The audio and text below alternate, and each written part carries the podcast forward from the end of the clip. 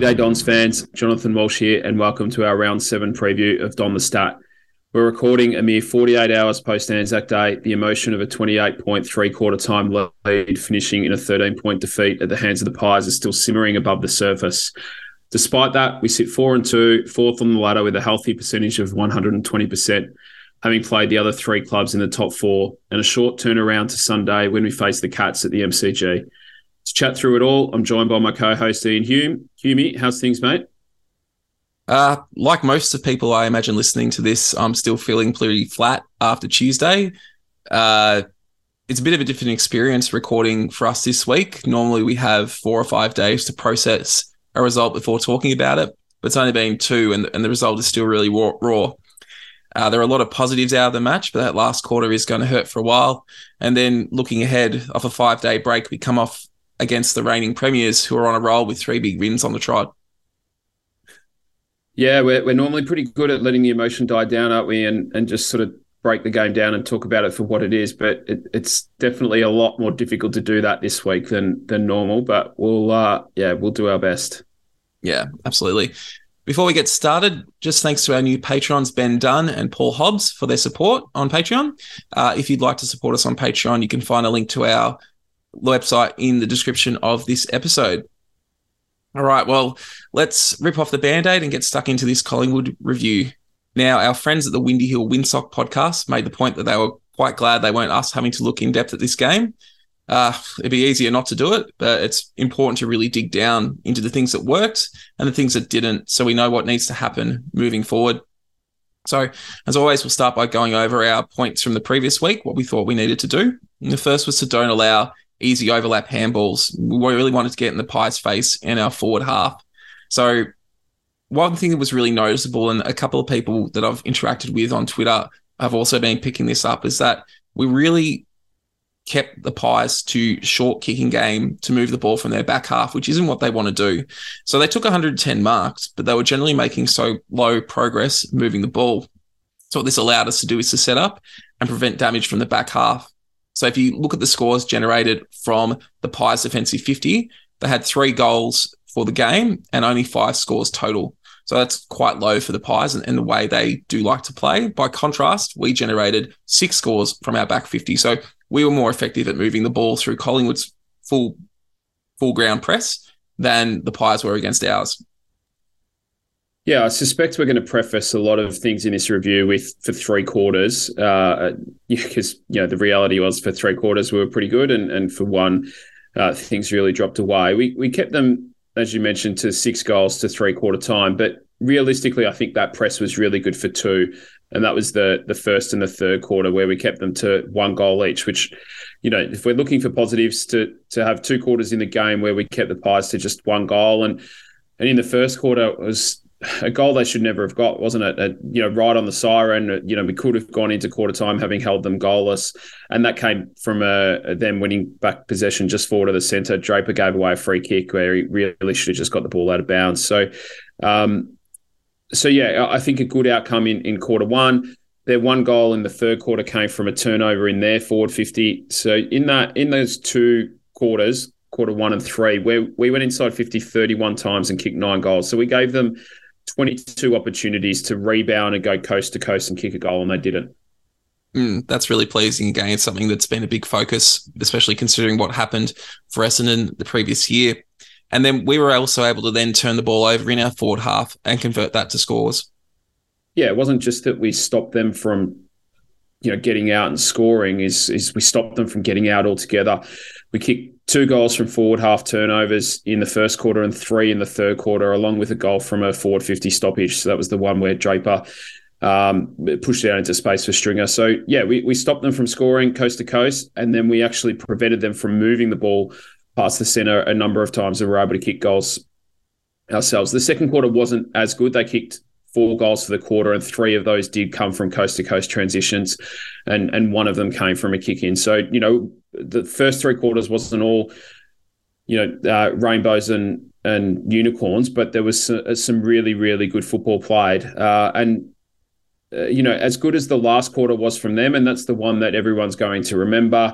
Uh, uh, you know, people are going to drill down about. We're going to cop some criticism for it the third quarter was equally as good for us. We had as many scoring shots in the third as they did in the last. We kicked 6 3 in the third quarter. They kicked 7 2. So both teams had nine scoring shots in the quarter.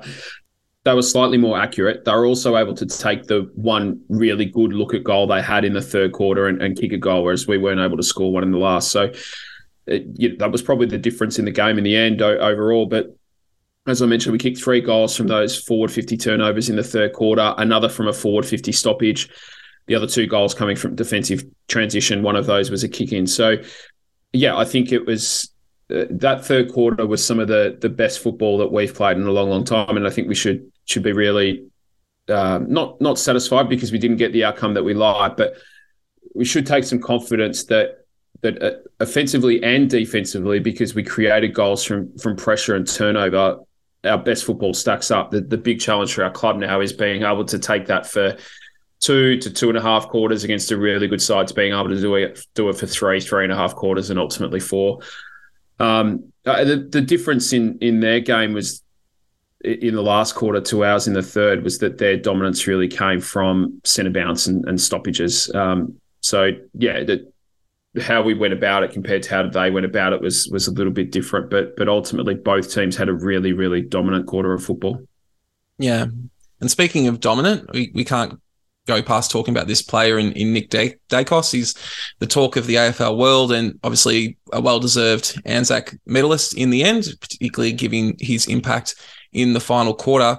We did really want to do some work on him, not not tag him. I don't, as you sort of suggested pre-game, and I think what you've seen with your own eyes has sort of suggested this that it's almost impossible to tag him the way that he plays and the way that Collingwood plays around him uh, but really to try and get between him and the clearance and, and try not to get caught flat footed against him. And I mean, you're going to talk about this a bit more, but we saw right from the opening bounce that Stringer went to him and, and really tried to rough him up a little bit. Obviously, no one was expecting Stringer to run with him for the entire game, but they put a big, strong body on him to to try and block his run at those moments. Yeah, for three quarters of the game, it wasn't really a, a worry, was it? Because we got out to, to 28 points, and um, you know, regardless of what Daicos was doing, we were, you know, we were winning the game. I think first and foremost, what a player! That's the, the first time I've seen him live this year, and yeah, that that was really really impressive.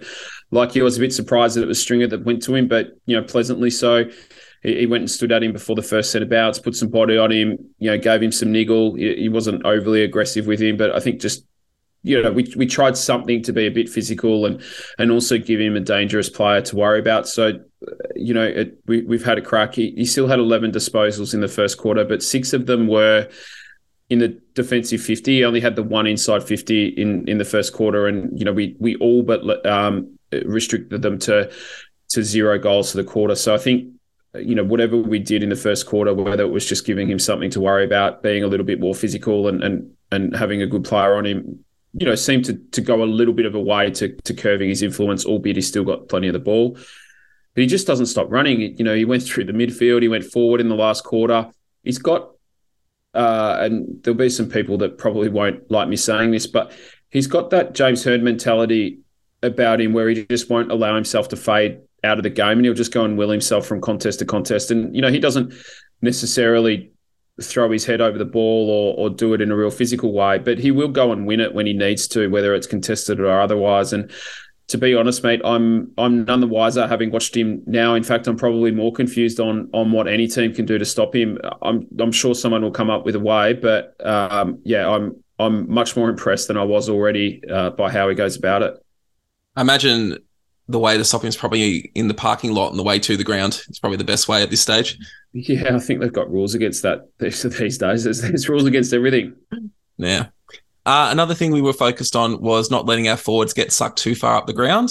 And I think we were fairly successful at that. If you look at our, our main forwards, other than Perkins, who slightly had more of his possessions in the defensive half of the ground, 54%, uh, the remaining forwards, Weideman, Langford, Menzie, Davey, Snelling, Stringer, all had 6% of their possessions in the forward half. So we really kept the ground big so that we we had threats there. And obviously, a lot of the, our forward entries did end up in the hands of Darcy Moore, and there's some work to do there. Uh, but I think the thing that probably let us down there, even though we had our forwards in in the forward line was that we were really relying on Draper and Phillips to be those outlet kicks so we could link up the defense and attack when we couldn't get easy ball out of our back 50. Uh, between them, they only took one mark for the day. So obviously, Collingwood put a lot of work into them, really bodied up Phillips, especially, uh, got stuck into him, much like he goes into other players uh, for us uh, to sort of wear them out. So, yeah, again, really well thought out by Collingwood, and we didn't get as much of an advantage as we may have thought pre-game from those players.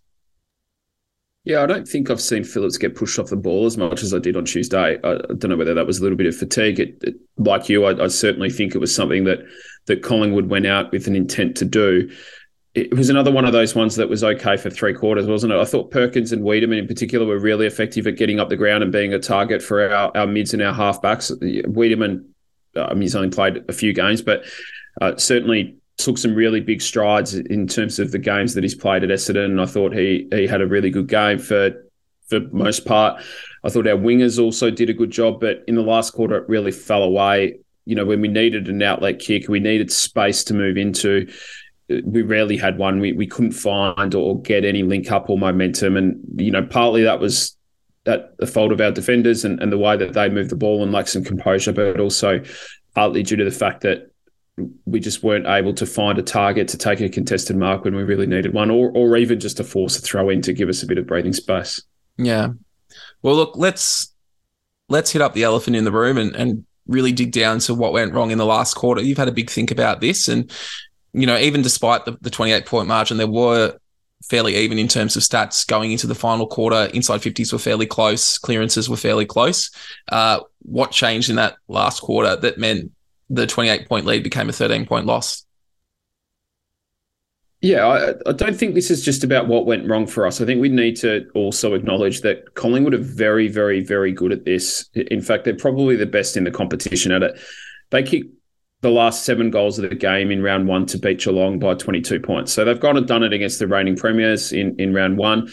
Late last year, they did it a couple of times as well. They kicked eight of the last 11 goals against Melbourne in round 21 to win by seven points. And then, you know, one that most of us would have enjoyed, they came from 24 points down at three quarter time to beat Carlton by a point in round 23. So they just have this unbelievable belief that from whatever position they're in, that they can get themselves back into the game, and they've got a system that they know and they trust. They had seven players with 150 games of experience or more to our three, and and four of them were running through the midfield, and I think that's really telling in in those sort of high pressure situations. I do like that Brad Scott trusted Hobbs and Caldwell in the last quarter, and and put them into the midfield. He, he probably didn't have a lot of choice, but still he he did go with them. Um, you know, their game, you know, game 18 and game 40 respectively. Durham 33 games, Martin 27 games. So we did give real responsibility to young players and uh, I think Brad Scott's been really clear on saying we're not going to sacrifice the the now for or sorry, not going to sacrifice the future for the now. And and I guess he could have uh, put additional burden on the likes of Shiel and Parish. He could have left Setterfield in the midfield and, and not moved him back. There were some other things that he could have done that that maybe would have given a slightly better outcome. He could have put um, Stringer into the midfield for a bit more, but he did really give that trust to, to Hobbs and Caldwell, and and it certainly wasn't effort that that let them down. And you know, granted, we did have Shiel and Parish in there, but but the Pies mids were Pendlebury, who's played 364 games Uh, he obviously went off injured in the last quarter. Sidebottom game 295, Jack Crisp game 206, Tom Mitchell game 177, and De Goey game 142. So they just had big bodies, experience, been there, done that. And then they went and sent extra numbers to the contest. They'd had more rotations through the game, superior fitness and experience, and, and they just outworked us. And and they won the ball at the contest and were able to get it on the outside and spread. Whereas when we won it, and you know, Darcy Parish had the most contested possessions and the most disposals in the last quarter. So again, this wasn't about effort or intent or or or having a go or, or anything like that. The difference was when he won the ball, he was just swarmed upon. He couldn't spread. Setterfield wasn't there creating space for him because he was he was shifted down back. Merrett wasn't there to link up. He had Hobbs and um, and Caldwell and, and at, at times Shiel as well around him, and you know, in the end, ten, nine of his 10 disposals were handballs, and he just couldn't create anything under the pressure that that Collingwood applied. Yeah. Was there a key moment that you thought the game changed and you could sort of sense that it was slipping away from us? Uh, yeah, I, look, I I wasn't resigned to the fact that we were going to lose until the siren went. To be honest, because I think we've shown some really good resilience this season, despite what um, you know, despite how the last quarter transpired. And you know, we, we won't go through this goal by goal because I don't think that's particularly fair to to anybody, you know, us or or anybody listening. But I think the first goal that the Pies kicked was kind of indicative of what happened for the rest of the quarter. It, it took Pies a minute into the last quarter to get the ball inside 50 for the first time, which, you know, is sort of neither here nor there. But if you remember it, um, Zerk Thatcher sort of dropped back and, and dropped a mark that he's taking been taking all year and, and in fact all of last year as well. And he was well protected. I think he had Draper, Ridley, and I think it might have been Kelly or, or one of our other defenders around him. So it, it, was pretty much an uncontested mark. And he sort of got under it a little bit, but um, fell through his fingers. And, and instead of taking that mark, we had an extra um, an extra player in our back 50. We would have been able to to sort of show some composure, control possession for a minute or two, move the ball up the ground, get some field position. We weren't able to do that, and instead the the Pies got a ball up 20 meters from goal. And I'll be clear, this isn't Zerk Thatcher's fault. I think it's just indicative of what then happened for the rest of the quarter. Uh, at the stoppage, the Pies pressed up. 27 of the 36 players on the ground were inside the, port, the, the Pies forward 50. So they really did go and flood their own forward line and press all the way up the ground. The other nine players are all forward of the centre, and, and most of them were just on the fringe of the 50 metre line. So, yeah, so the, the pressure really was hot. And, and when we won the clearance, uh, and it was Heppell that the ball sort of came out to, he, he looked up and there was no one there. There was there was absolutely no one to, to kick to. There was no numbers on that side of the ground, and and all he could do was was what he did, and that was sort of kick the ball high and wide. Um, and and I suspect the intention was for Perkins to get some time to kind of get across and force a throw in, but the ball just you know floated out of bounds on the full sixty minutes, sixty meters, sorry, from their goal, and and there were just numbers everywhere then for the Pies, and it, was completely disorganised. And, and Fram- Frampton took that mark floating across in front of Draper. Draper couldn't get a run at it. Uh, Zerk Thatcher couldn't get a run at it, and and you know they, you know they kicked the first uh, goal of the quarter, and and sort of got the momentum from there. And and you know, I think overall there were there were four things that we just couldn't get right for the quarter. When we won contested possession, we couldn't spread, and then the Pies won it back. So when we did, you know, win a or not even win a clearance, won a contested possession at a clearance, we couldn't clear it because you know uh, Parish or or Hobbs or or Caldwell would have two or three Collingwood mids just jump all over them and, and they'd win the ball back and get it to the outside.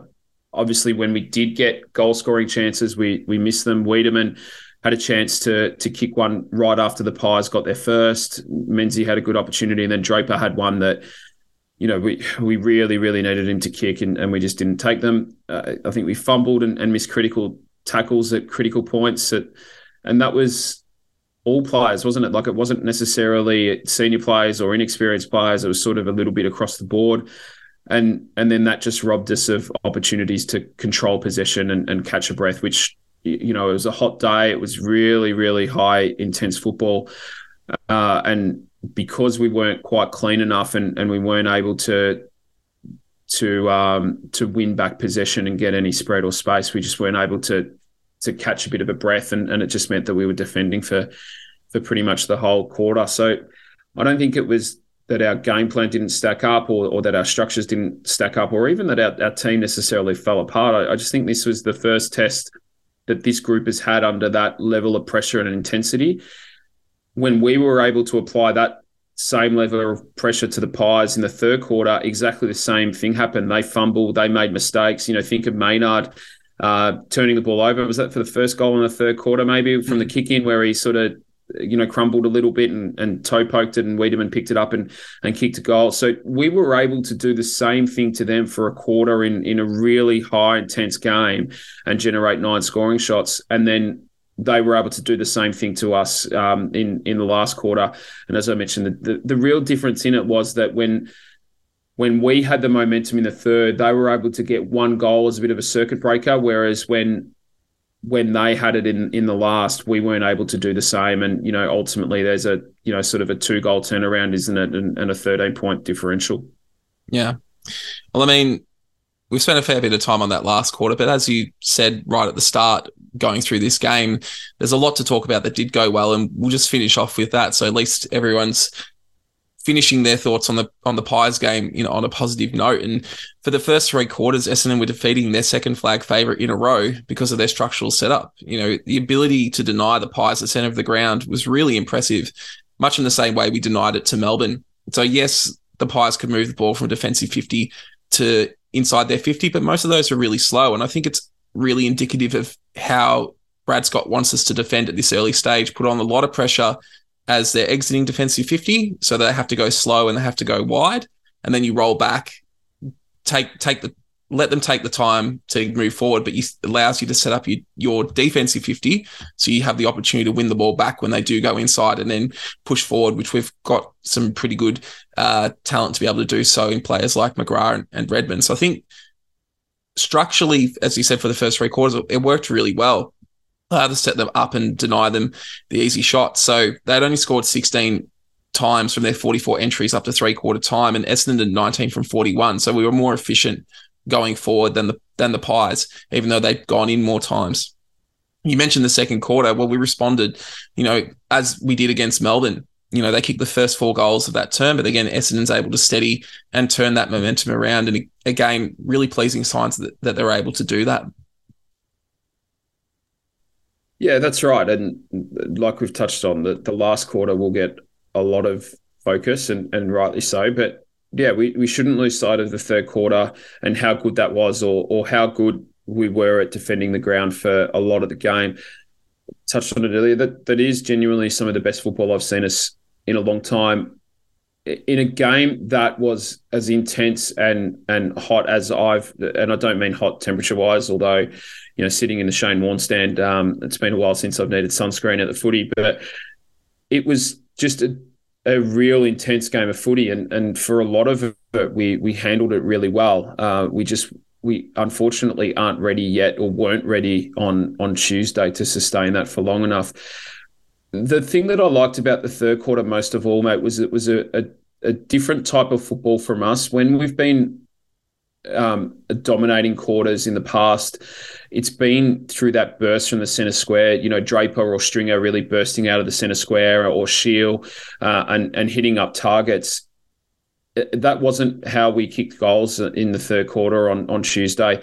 It was territory, defend from the forward half, create turnovers and, and kick goals. There was, you know, some really good individual work at, at that stoppage we, we mentioned where Draper tapped the ball out to space to Stringer uh, to get a stoppage goal. But the other thing we saw in that quarter was young guys step up and, and kick goals under pressure. Perkins you know, basically ripped the ball out of Stringer's hands, didn't he? When he uh, when they got that free kick and and kicked a goal from outside fifty, like that's just really good maturity from a, a, really good young player who's prepared to put the hand up and say, no, I I want to be the one to to step up and kick a goal for us. You know, Davey didn't get a lot of chances near goal, but when he got one in the third quarter, he took it. You know, Menzie had a couple of moments, uh, you know, on the run that he'd probably like back, but again, he he he took a really good mark in the forward pocket and and from a tight angle, you know, went back and slotted the goal. So yeah, some good moments from some young players as well. Absolutely, and a great moment to, and thought to finish on there when it comes to that game.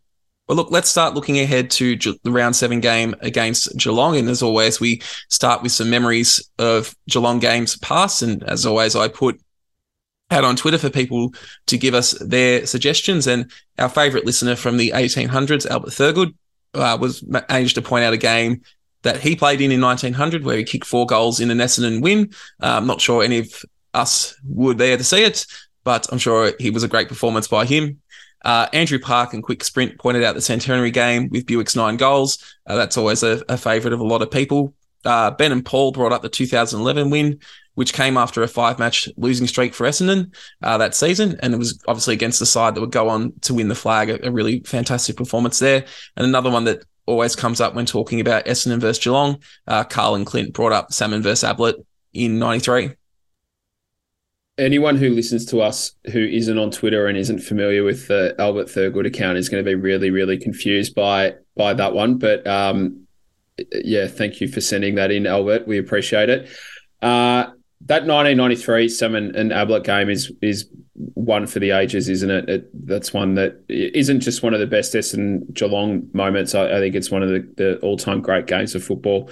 Uh, yeah, you don't see that anymore, do you? Um, that was that was incredible, and yeah, Buick's nine goals in the centenary game is sort of a bit of a happy sad one for me. Michael Long was you know one of or or if not one of my footballing heroes particularly around that time, and, and he also did his knee. So we got Buick back from a knee injury. He kicked nine, but but also lost Michael Long, which was uh, a bit of a shame. Yeah, absolutely. All right. Well, let's start looking at Geelong a bit more modern times. Um, obviously, we're coming up against the reigning premiers, and last season they were undefeated from from round ten. So really went in through the final season with a lot of momentum, and, and that carried on through uh, until that grand final where they smashed the Swans. So they had a bit of a what most people would consider to be a premiership hangover by losing their first three games against the Pies, Blues, and then the Suns. Uh, but they've won their last three against the Hawks, Eagles, and Swans. Now, the first two of those wins, you would argue, were against pretty soft kills, but the Swans is a little bit more impressive, although the Swans have had some injury concerns these past few weeks. Um, so instead of considering their stats from last year to this year, considering they've had three wins and three losses, I thought the best way to approach this was look at the key points of difference stat wise, depending on the result, and get a sense on what worked for them in their wins and, and what was the struggle for them in their losses. So regardless of the result, they've been a really good centre clearance side. They're plus 1.5 a game there. So regardless of whether they win have been winning or losing, they've been doing well at the centre clearance. For me, the thing that really stood out was that when Geelong have won the game, they've been quite good at stoppage. So they've been plus five in stoppage clearance when they've won the game. In their losses, they've been minus eight. So that's a massive differential. So that then flows onto their contested possession numbers, which are plus 12 in wins and minus 15 in losses. And then the uncontested stats and marks have similar discrepancies depending on the win or loss. And something that I think reading some stuff about Geelong that Tom Stewart said they were really focused on in these past three weeks is really getting those contested ball numbers up, and it's really played a key role to their their recent success there this season. We've also been able to generate significant marks inside 50 in their wins. So across their three wins, they've averaged 21 marks inside 50 per game. Uh, if you look at the stats, win or loss for any team, that's the highest in the competition. Basically, my understanding from looking at the stats and watching some of Geelong's games is they've been successful when they've won the ball around the ground at stoppage, and then they use that to control the play to allow them to create marking opportunities in their forward line, and their forward line is pretty impressive. Yeah, it is. They're really big on on winning the ball back and then uh, uh, not giving it back to the opposition until they can get an opportunity to score. So they they do sort of control and, and defend a little bit with ball in hand.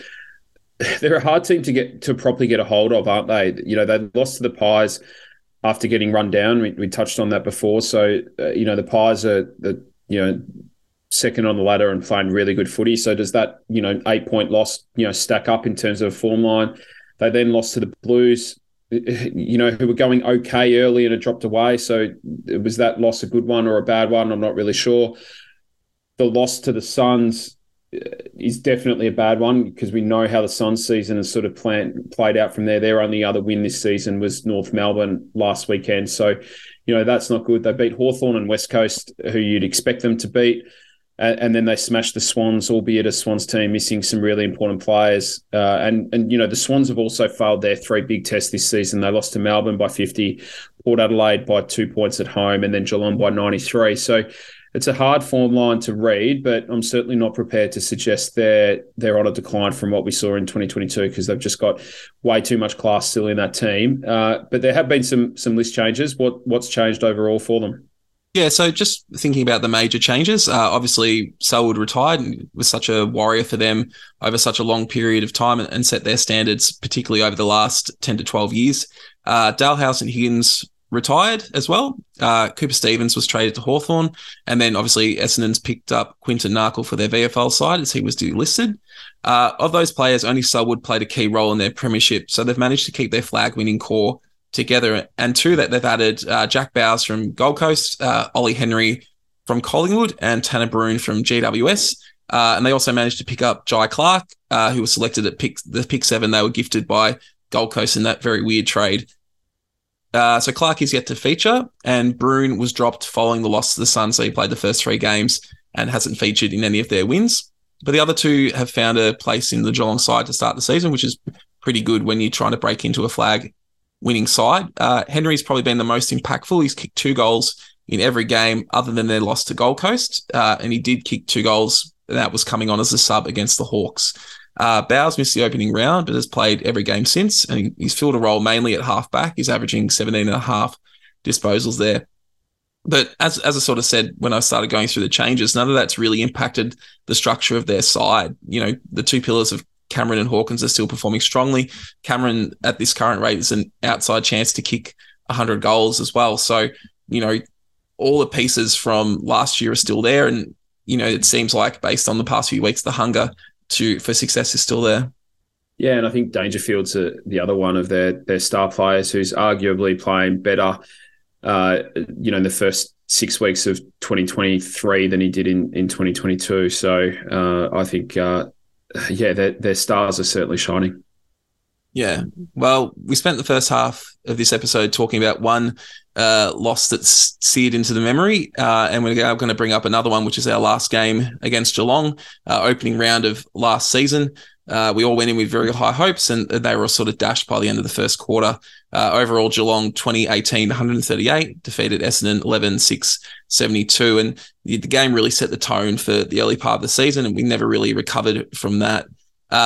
Essendon were really hesitant with the ball, really content to chip it around. So they had 56 more uncontested possessions and 43 more marks in that game, but they were smashed in the contest. So they lost the contested possession by 42 and clearances by 24. Though both those losses there were our biggest for the season for those stats.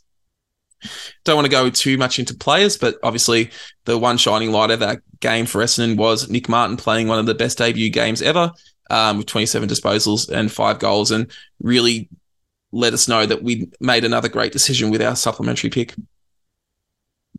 Yeah, and just over 12 months on, he had a really good game on Tuesday. I thought up against some some really good wingers uh, for Collingwood.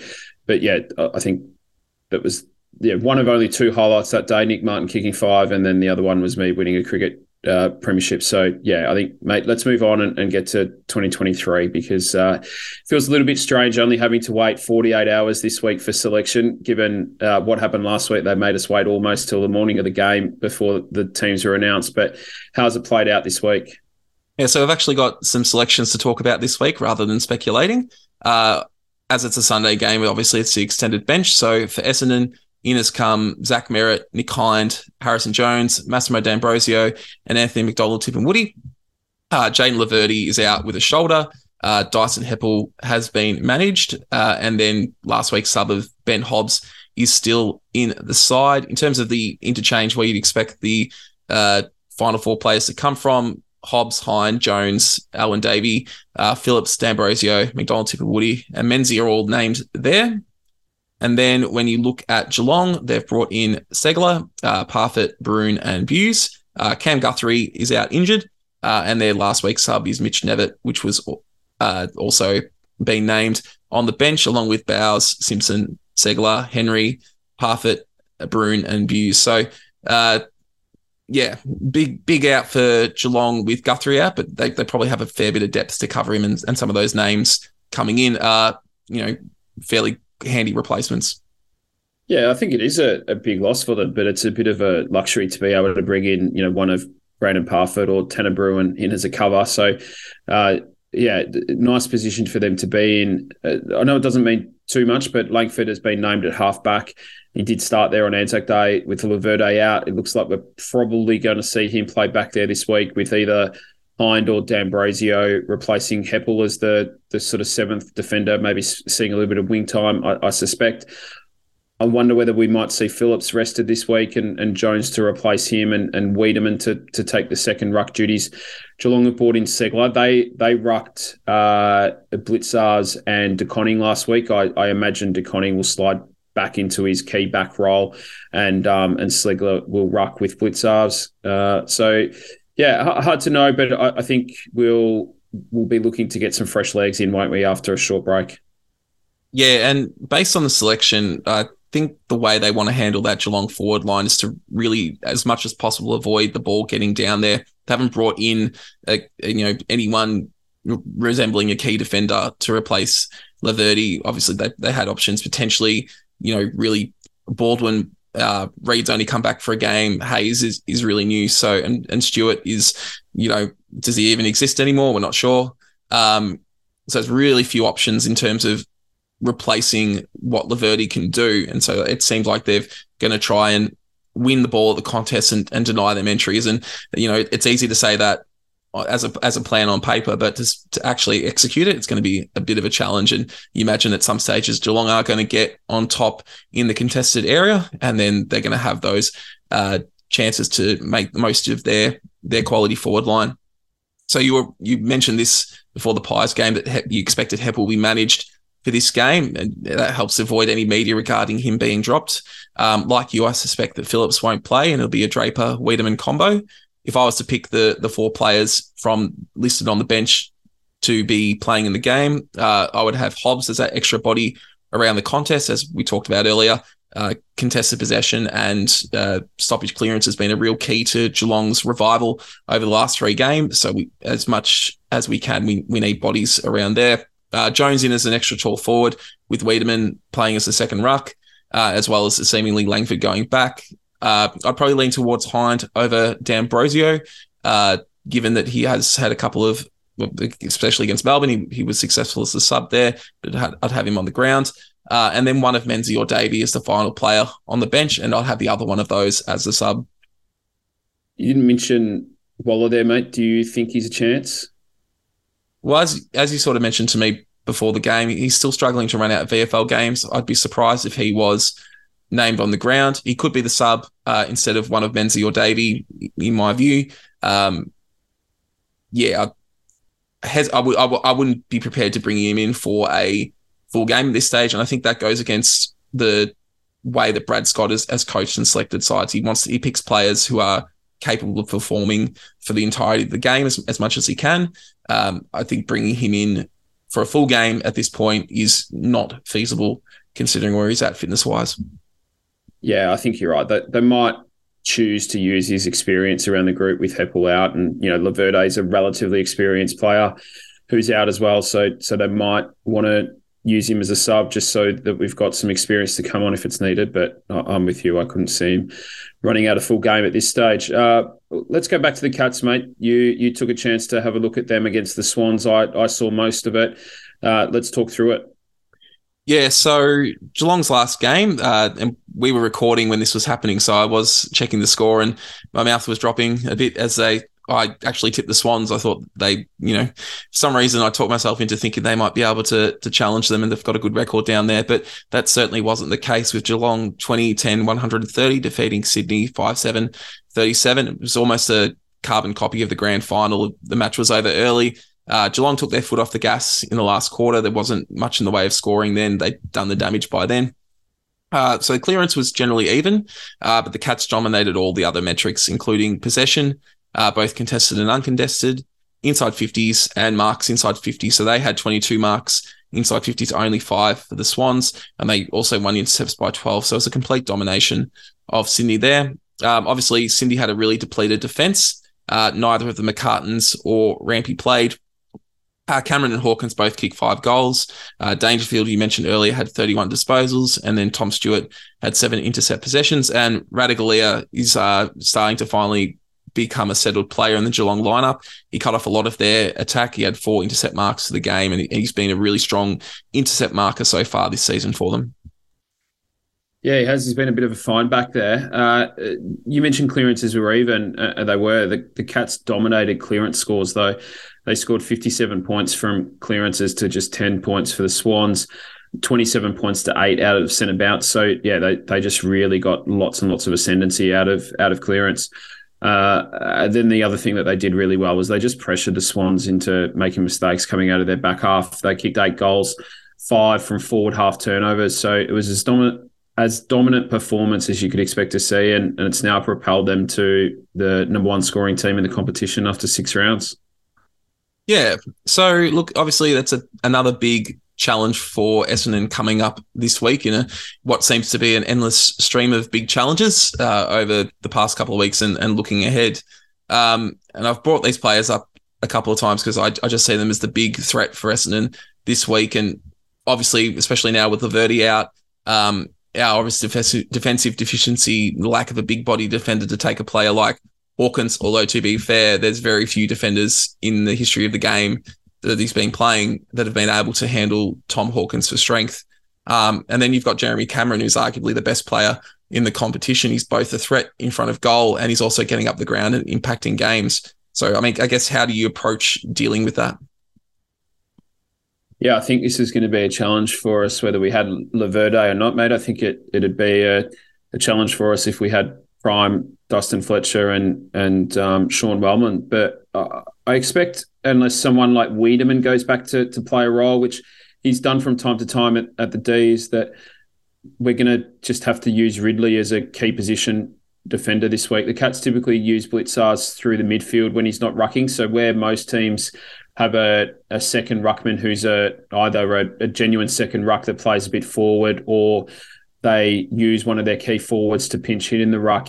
Uh, Blicavs is a little bit different. They use him a bit on the wing. They even use him as a centre bounce midfielder. So I don't think we'll see him forward unless the Cats really do have a plan to to try and stretch us. Which, if that is the case, we're we're going to need to adapt. But yeah, Ridley has surprisingly good closing speed, which probably lends himself to taking the Cameron matchup with with then BZT to to Hawkins. It's just something that we're going to have to to do our best to adapt to. We, we don't have a, an obvious answer at the moment with you know Laverde injured and and then also you know Reid not ready to to come in and, and play. So yeah, I, I, think we're just going to have to adapt and make do with what we've got. I, I think really though it's going to be on our mids and, and, our forwards to make sure that Geelong don't get provided too much easy ball uh, because yeah, Hawkins and and Cameron are, are, difficult to stop at the best of times, let alone if you're letting Dangerfield and the like just really rush out of the, the midfield without any pressure on them. Yeah. So I guess what do you want to see this week when it comes to the mids and forwards pressuring? Yeah, look, it's a a really short turnaround, obviously, against the reigning premier. And and whilst you'd hope it's not the case, you'd understand if we're a bit flat this year, sorry, this week after what happened on Tuesday. So I'm keen to see how we respond overall. Zach Merrett back for us and Cam Guthrie out for them does give us a little bit of an advantage. Zach's obviously our captain; he's an important player, and and, and Guthrie's a, a really good player for them. I'd like to see Setterfield return to that defensive midfield role with a particular focus on restricting Dangerfield, particularly at stoppage. He's he's the midfielder that has attended the most centre bounces for them this season. Tom Atkins is next, and I wouldn't be surprised if he goes to to Merrett and then it's Guthrie who's third, who's not there. So so Dangerfield will burden a lot of the load. He's had 23 centre clearance wins this season. It drops down to Guthrie and Blicavs next for them at nine. So big drop off 23 to nine to their next next best. He's had 80 contested possessions. Blicavs, Guthrie, Atkins are equal second with 47. So, you know, he's the best part of double them for contested ball. Uh, so yeah, I, I, think restricting Dangerfield at clearance and contested ball is is going to be a little bit of a key for us here. Teams have gone about it in different ways. Collingwood and Carlton just really went to work on pressuring him. He still got some of the ball. He still got contested possessions and clearance, but they were able to reduce his kicking efficiency to 44% and 37% in those two games. For contrast, the last two weeks where they've had big wins, it's been up at 80%. So, you know, you, you give Dangerfield the opportunity to explode from a contest, get space and and and kick without pressure, then he's going to really, really hurt you. Whereas against Gold Coast, they just restricted his clearance game. They, they didn't give him access to the ball. He won just two clearances to the match. So I think uh, Setterfield to to danger as a not necessarily a hard tag, but that defensive role at stoppage, I think is going to be really important. And and if he can minimise his impact, then without Guthrie there, it, it does leave a void to the, the next couple. Yeah.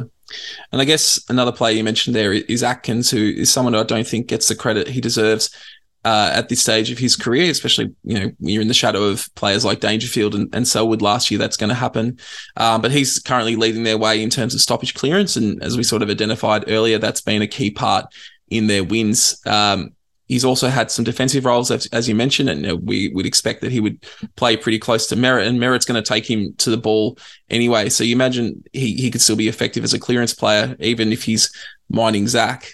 Um, you haven't mentioned midfield rotations as a whole yet. I'm guessing that's a key part of what you want to focus on. Yeah, we've become a little bit of a broken record talking about this, but I think it has to be uh, this week probably more than any, given the short turnaround. Collingwood rotated seven midfielders on Tuesday. We used six, so you know that was an improvement, but part of that was forced with Laverde going down injured and then Setterfield going back and Hobbs coming onto the sub. So it wasn't a true sort of six rotation. It was really only five at, at any given time. Um, and even within that, um, Stringer really only attended four. So uh, you know, it was the best part of, you know, it was four and a bit really. Um, so, you know, with Merrett coming back, I hope we don't revert back to that four man rotation. I hope we keep Caldwell in, in the mix. I hope if Hobbs plays, he's in there too with Stringer rotating. And I'd add Perkins as well. I'd, I'd really try and, and ramp up the rotations this week just to keep fresh legs through the midfield. It's a short break. I know Merrett will be fresh, uh, but I think we need to just share the rest of the load and just give the Cats something different particularly offensively, to to worry about. Stringer and Perkins add different dynamics, and and we know what Zach Merrett can do. So. Uh, yeah, I, would really be trying to extend that this week. And then just to finish, mate, I think it's if he comes in, I think it's an important role for for Jones on Stewart this week. We've seen Jones do some really good roles to to kind of play a bit decoy and take opposition interceptors away from dangerous areas. So, uh, yeah, I think it's a big one because if we if we allow Stewart and Co to intercept, and, and Stewart's one of the best in the competition, then it is going to make it a lot easier for them to then move move the ball forward and and, and get the ball down to their big key forward. So I think, uh, yeah, I'd, I'd, expect Jones to come in. If I was picking the team, I'd certainly bring him in to play alongside Weideman and, and give him that that job on on Stewart to try and restrict his influence.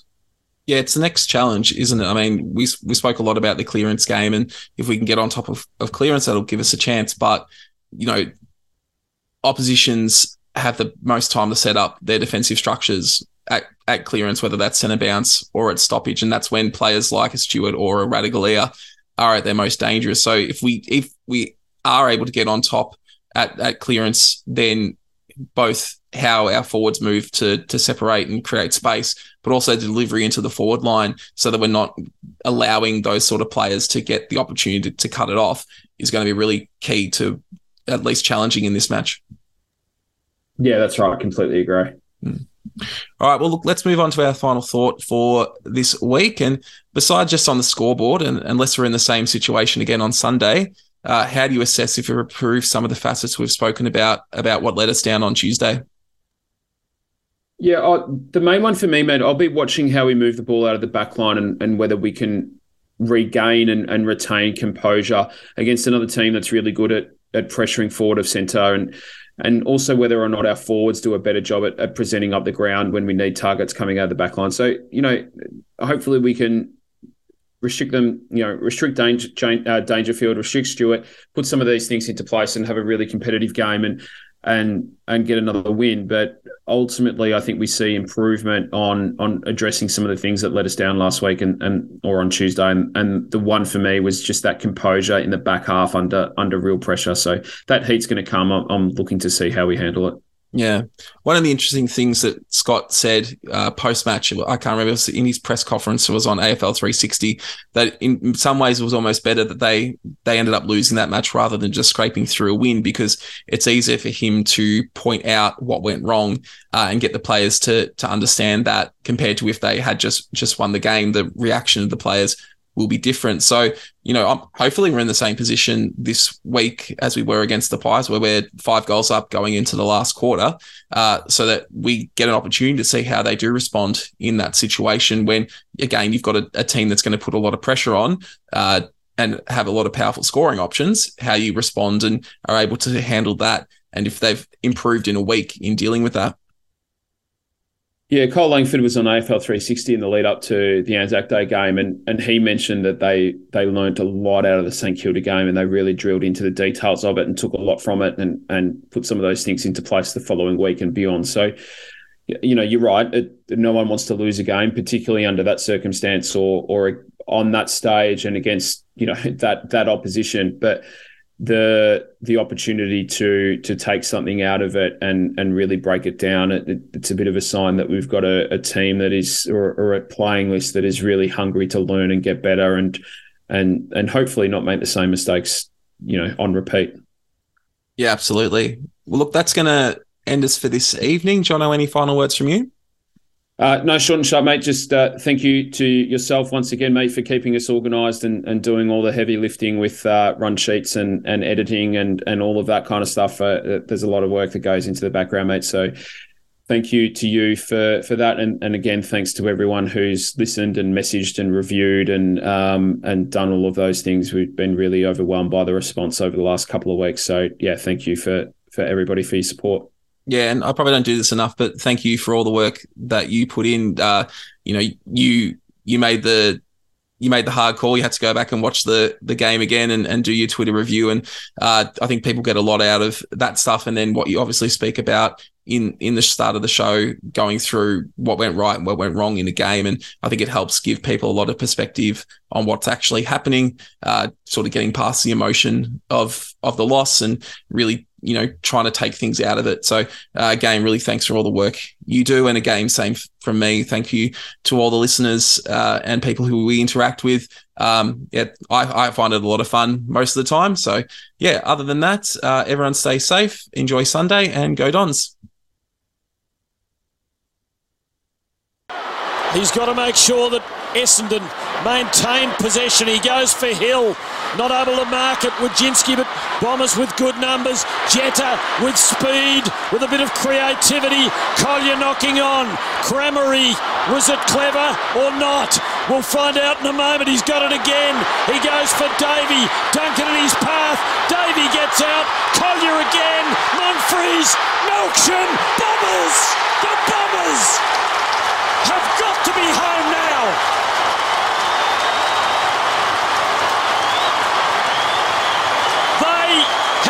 refused to let this one go.